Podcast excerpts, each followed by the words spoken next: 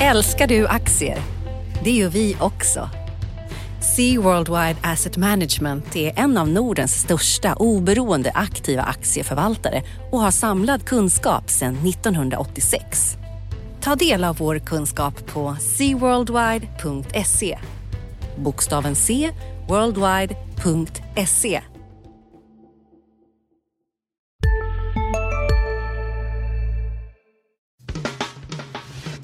Analyspodden från Dagens Industri.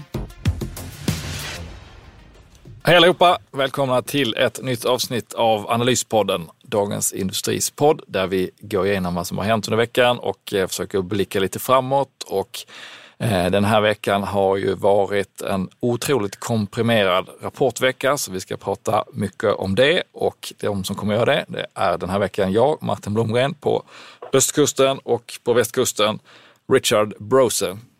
How are you doing? Eh, det ser väl ganska bra ut skulle jag säga, så det går, det går okej. Okay. Mm. Vad säger du, ska vi börja med lite av dagens rapportörer? Det är, eh, det är lite Göteborgs tema på det. SKF och Fingerprint, två av de stora. Mm.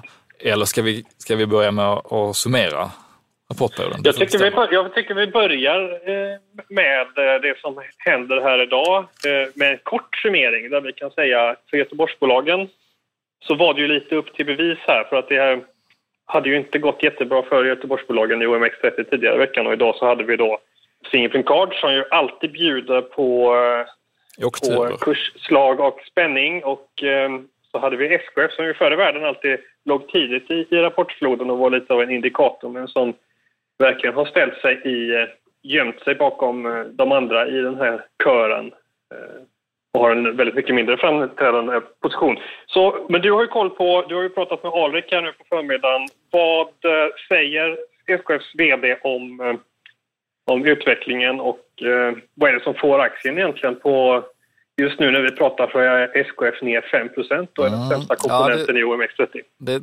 speglas ju inte riktigt tycker jag av hur rapporten ser ut därför att den är ungefär som väntat på resultatet. Och den fina order eller organiska tillväxt som de hade i första kvartalet på 8% fortsätter i nästan samma takt andra kvartalet och det fanns ju en liten eh, oro kanske att första kvartalet var väldigt mycket av en sweet spot där allting gick rätt men eh, efterfrågan har fortsatt vara bra under andra kvartalet och eh, men ändå så faller aktien, 4-5 procent är det väl nu strax före lunch och ja, jag skulle säga att det är två, två faktorer. Det ena är det som vi har sett tidigare under rapportperioden också, speciellt för de cykliska bolagen, att det räcker inte att bara infria förväntningarna längre, utan eh, slår man inte så, så åker aktien ner för att det har varit en, en stark kursresa för eh, många av de cykliska bolagen. Och sen verkar det vara lite tveksamheter kring hur mycket prishöjningar de lyckas få igenom, att de får, eh, att de i en, det som nu snart ska vara säljarens marknad ska, ska få igenom eh, prishöjningar som kan, som kan förbättra marginalen. Så det, jag tror det är en kombination av de två som, som sänker den aktien idag. Men Fingerprint går på helt andra hållet trots att resultatet där då är hälften så högt som analytikerna hade väntat sig. Eh, kan du bena ut vad som, vad är det som är bra egentligen? Ja, det kanske låter lite konstigt, men, men på något sätt så är det här kassaflödesmässigt så är det ett av de absolut bästa kvartalen som, som eh, Fingerprint har presterat. eh, någonsin. Och då gör de ju det när resultatet inte bara avviker och är hälften, hälften mot vad analytikerna har förväntat sig utan där analytikerna verkligen har i flera omgångar slaktat ner förväntningarna. Så alltså att det ser ut som att det är ett eh, litet bolag som rapporterar om man ställer kvartalets siffror mot samma kvartal förra året. Men dels så har du då kassaflödet där man nog andas ut ganska mycket. De har ju haft en en hantering av sitt rörelsekapital kan vi säga som har lämnat en del i övrigt att önska. Men nu löser man upp ganska stora bitar där eh, så då får, du, då får de in en, eh, över en halv miljard på det. Vilket är positivt för att det har varit lite eh, frågetecken runt om. Vi har genomfört ett förvärv under kvartalet av Delta ID, det här Iris-igenkänningsföretaget. Kassan vid förra kvartalsslutet var mindre än vad förvärvssumman var. Så, att det behövdes få in någon form av pengar om man tänkte att det skulle trenda med liksom obefintligt eller negativt kassaflöde skulle hänga, hänga i, i så hade det varit problem. Så där andas man ut.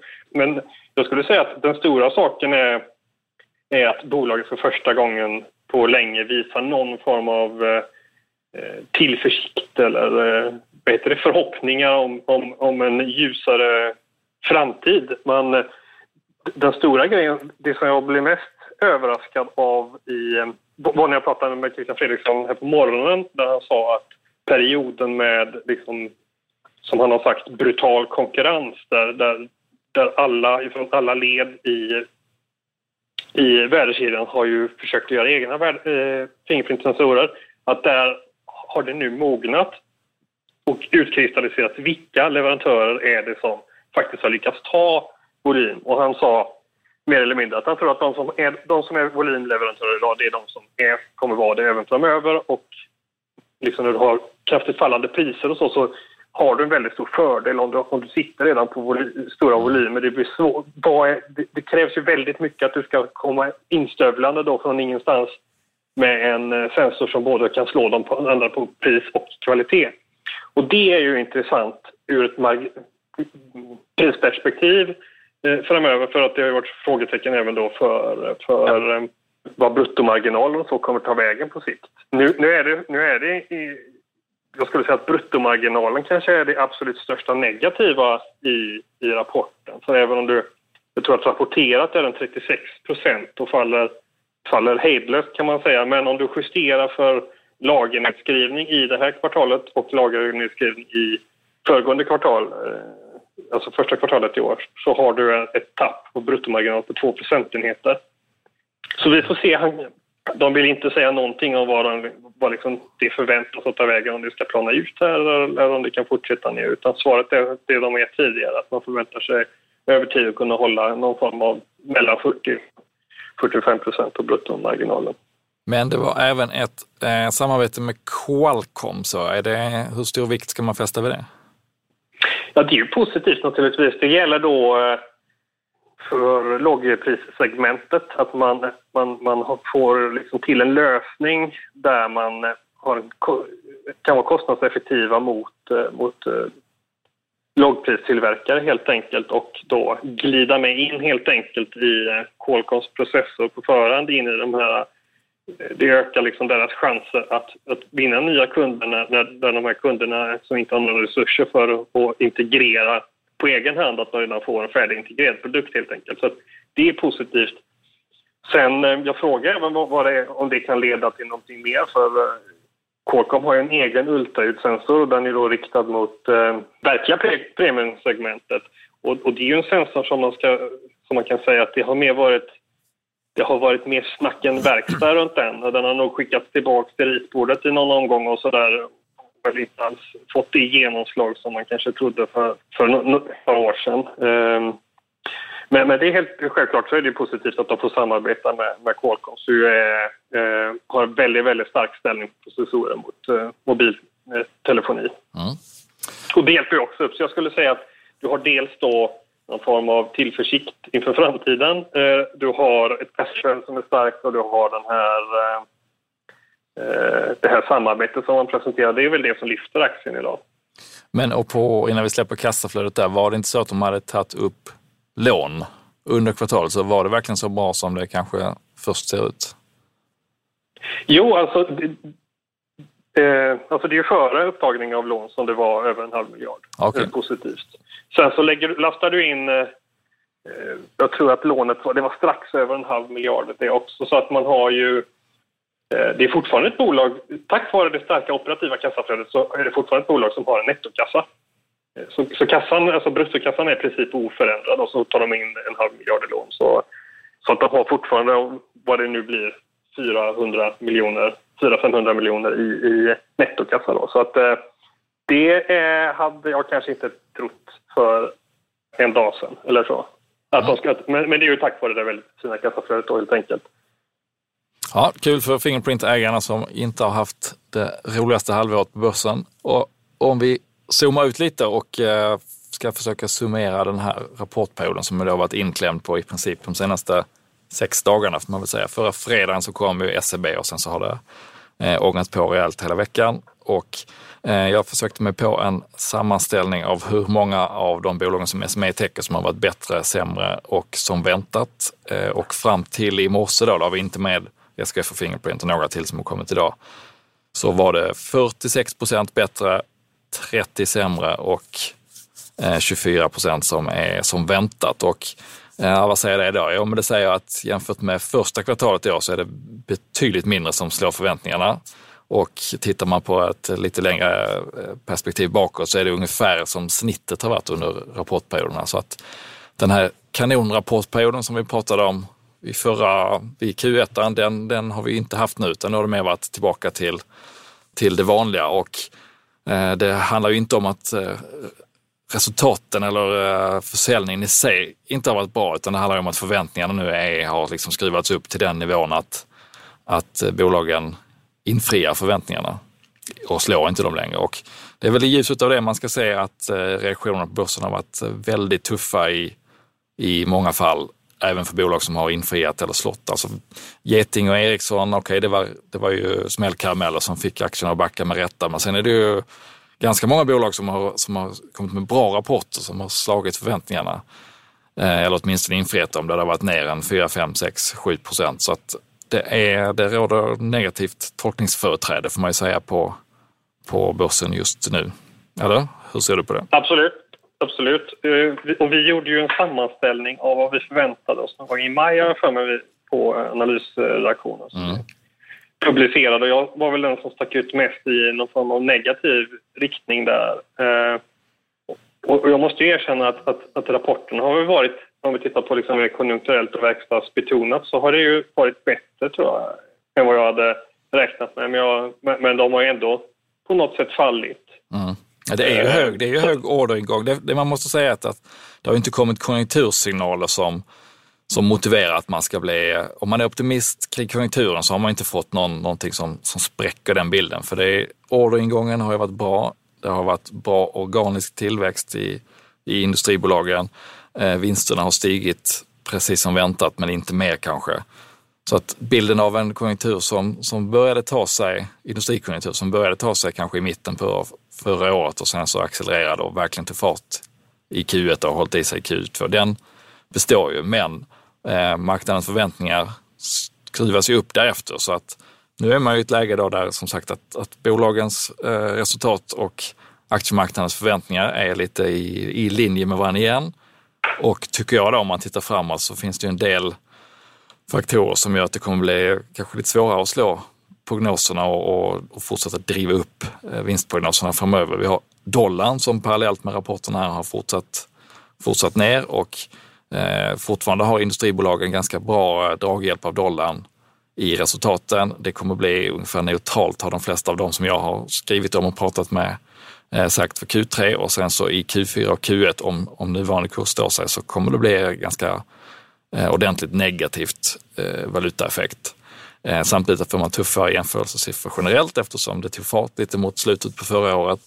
Eh, och parallellt med att man har höga värderingar och att det kanske inte blir samma skjuts då i vinstprognoserna som man fick efter den starka Q1 så, så, så är det väl ganska naturligt att, att en del eh, tackar för festen som har varit lång och fin i cykliskt och säljer på bra rapporter.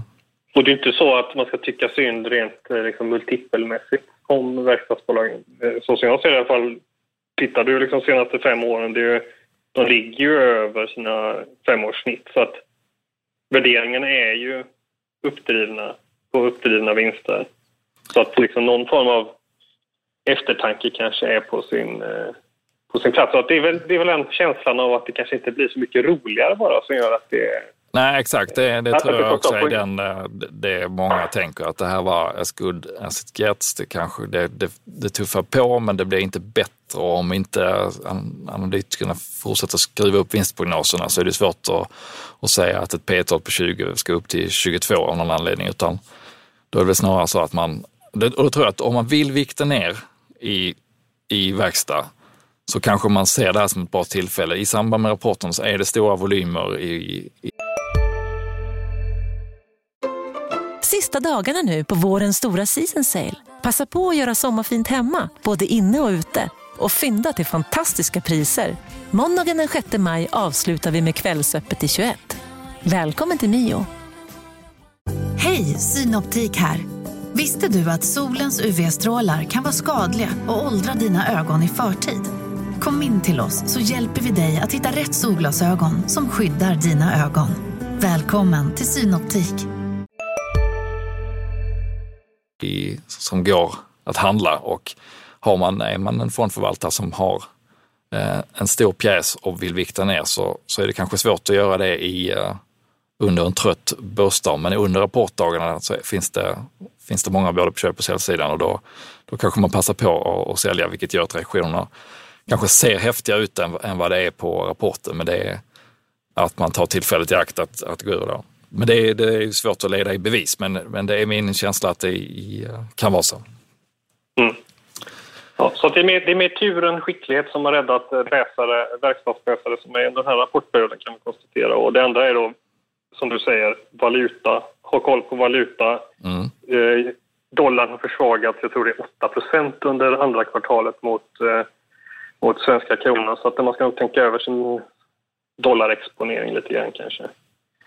Ja, då det som ehm, skulle kunna, om man ändå vill fortsätta vara optimist, det som skulle hända då det är ju att, att de lite större investeringarna faktiskt tar fart till slut. För nu har det väl varit en återhämtning efter en, en långsam sidledes gående rörelse under flera år. Skulle det komma igång efterfrågan på större investeringsvaror som sen sipprar över till annat, då, då kan det ju finnas mer att hämta. Men eh, då har vi samtidigt oljepriset som som inte riktigt har tagit fart som det såg ut att göra tidigare och, eh, och kanske lite långsiktig oro kring oljepriset också med elbilar och omställning till det som och OPEC-länder som inte riktigt ser ut att kunna enas. Så att, eh, eh, kanske svårt att säga att de stora investeringarna kopplade till olja ska ta fart och eh, ja, det blir intressant att följa Q3 och in i Q4 hur industri efterfrågan håller i sig här.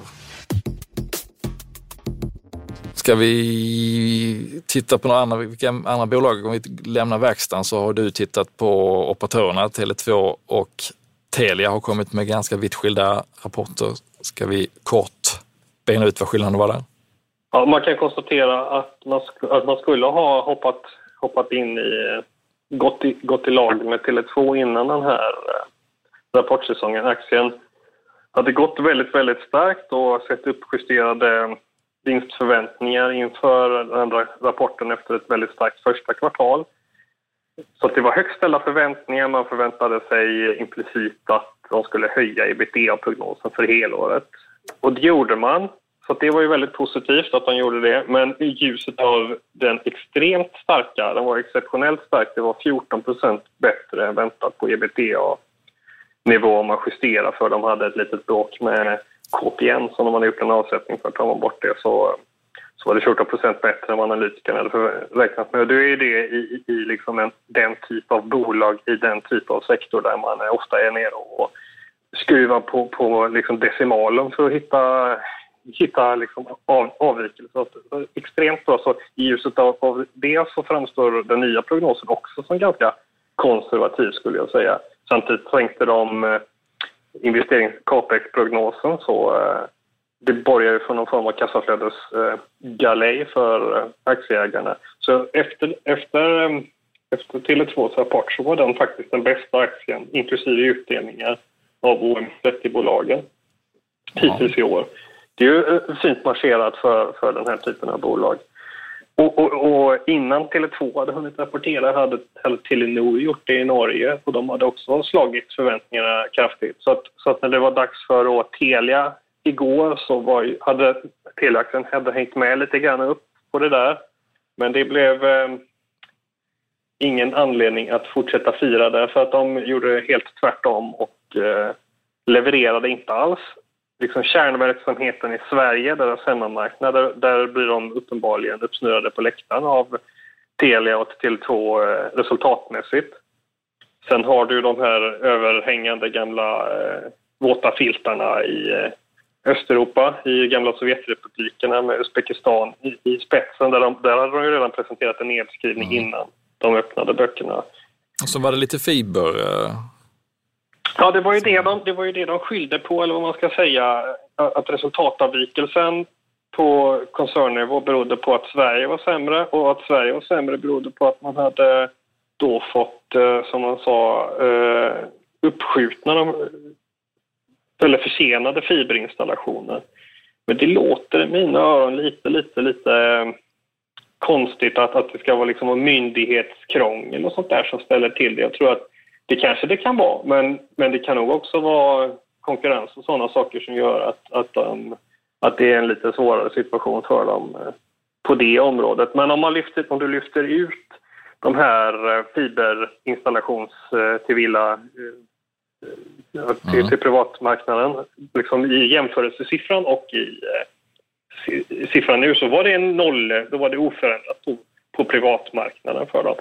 Sen så var det ner tjänsteintäkterna på företagssidan och där är det ju uppenbart att Tele2 eh, efter förvärvet med TDC då krigar, där krigar de ganska hårt med varandra. Det framgick redan av Tele2s, Tele2s rapport. Så det är svårt att bli exalterad över Telia, eh, skulle jag säga. Även om de har ju sålt lite saker och fått utdelning från eh, Turkcell och Megafon och sådär så då de höjde sin kassaflödesprognos men egentligen, jag tror inte att det är spelade så stor roll för att det var liksom, låg nog redan i förväntansbilden, eh, det kassaflöde som de nu då indikerar. Så... Um, men och, tolkar jag det rätt när jag snabbläste rapporten att det, det, låter som att de håller igen på investeringarna i båda fallen, vilket ju inte är vad Ericsson vill höra, vilket man också såg i deras rapport då, att det var eh, tufft läge på kundsidan. Så är det, så är det. Men, och det är ju ingenting som gäller de här två, utan det är ju någonting som det är, det, är, det är ju så det ser ut globalt. Teleoperatörer håller igen investeringarna.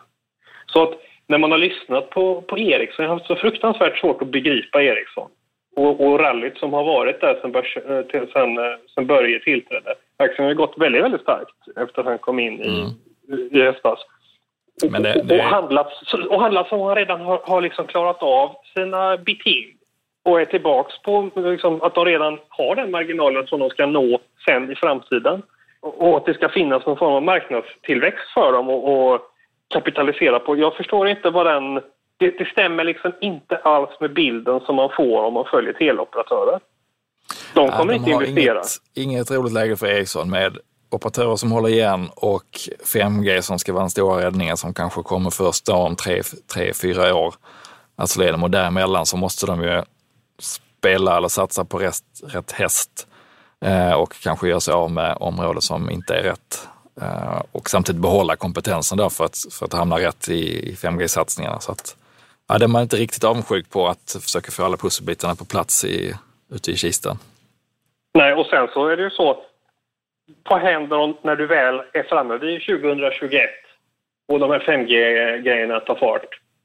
Tänk om, det bara, tänk om det blir som med 4G, att den här investeringspucken blir mycket mindre än vad man hade trott på förhand. Det känns som att man går och drömmer om någon, någon form av himmelrike, något 5G-himmelrike som ska, som ska komma ner och göra alla eh, nöjda och belåtna. Men det, det, känns ju lite som att det är lite för många som pratar om de där 5G. Det är för många som kommer vara inne och kriga samtidigt på något sätt. Där. Det, kommer nog, det är svårt att se att det kommer att lösa alla problem och bli så fantastiskt som man tror på förhand. Jag tror att det blir lite som med, med, med 4G-utrullningen, att, att du får en mindre investeringspuckel än vad man tror på förhand. Mm. Ja, en som tror på dem är ju Christer Gardell i alla fall, så vi får väl se vad han har, eh, om han har gjort läxan tillräckligt bra eller inte. Eh, ja, vi får ju säga att Christer Gardell har väl inte haft, eh, det har väl inte varit en rapportperiod som, som han skryter med kanske.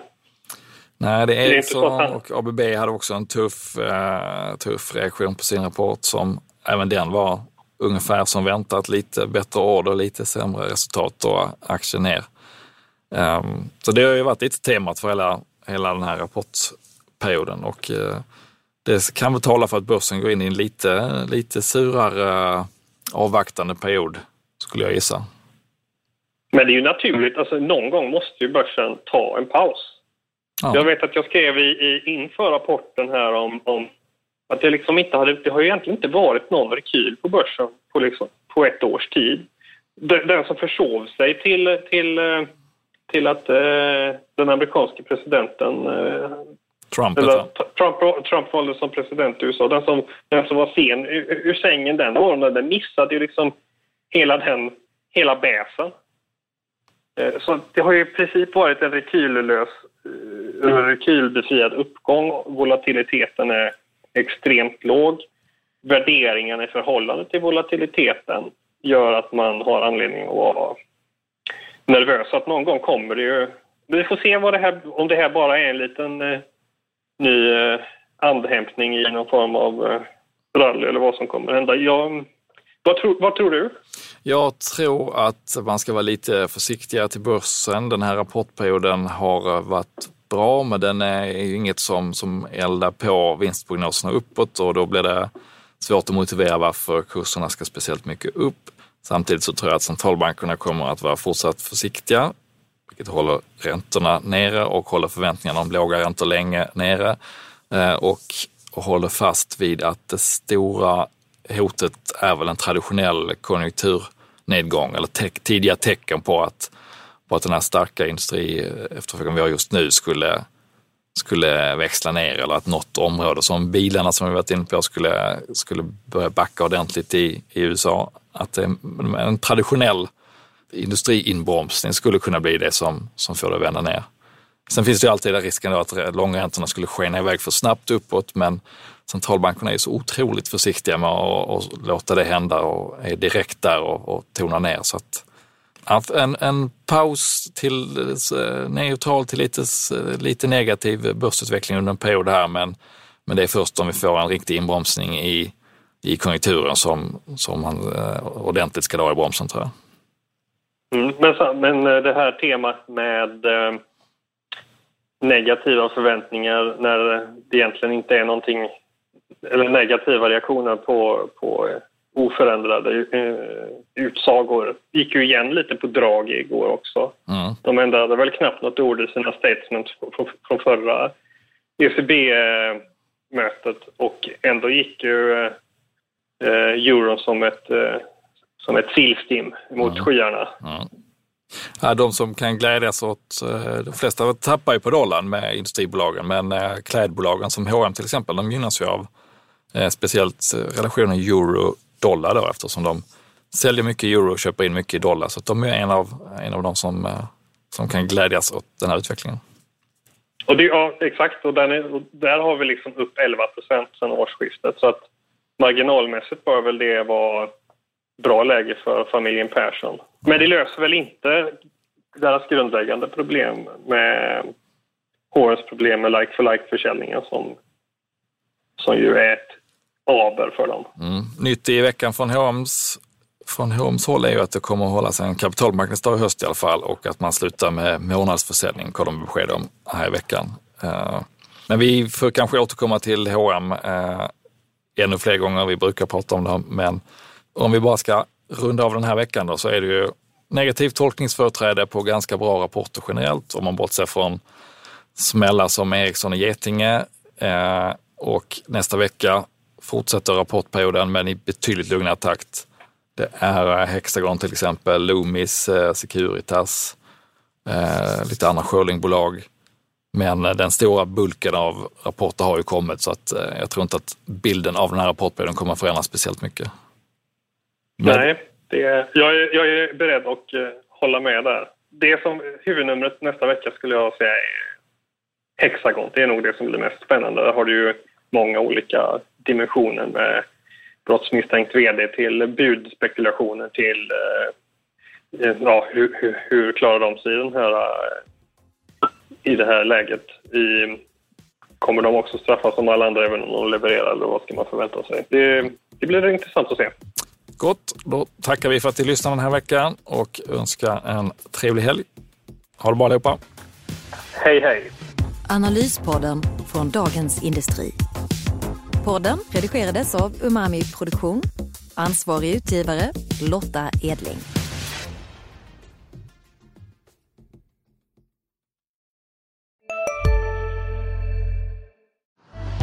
Älskar du aktier? Det gör vi också. Sea Worldwide Asset Management är en av Nordens största oberoende aktiva aktieförvaltare och har samlad kunskap sedan 1986. Ta del av vår kunskap på seaworldwide.se. Bokstaven C, worldwide.se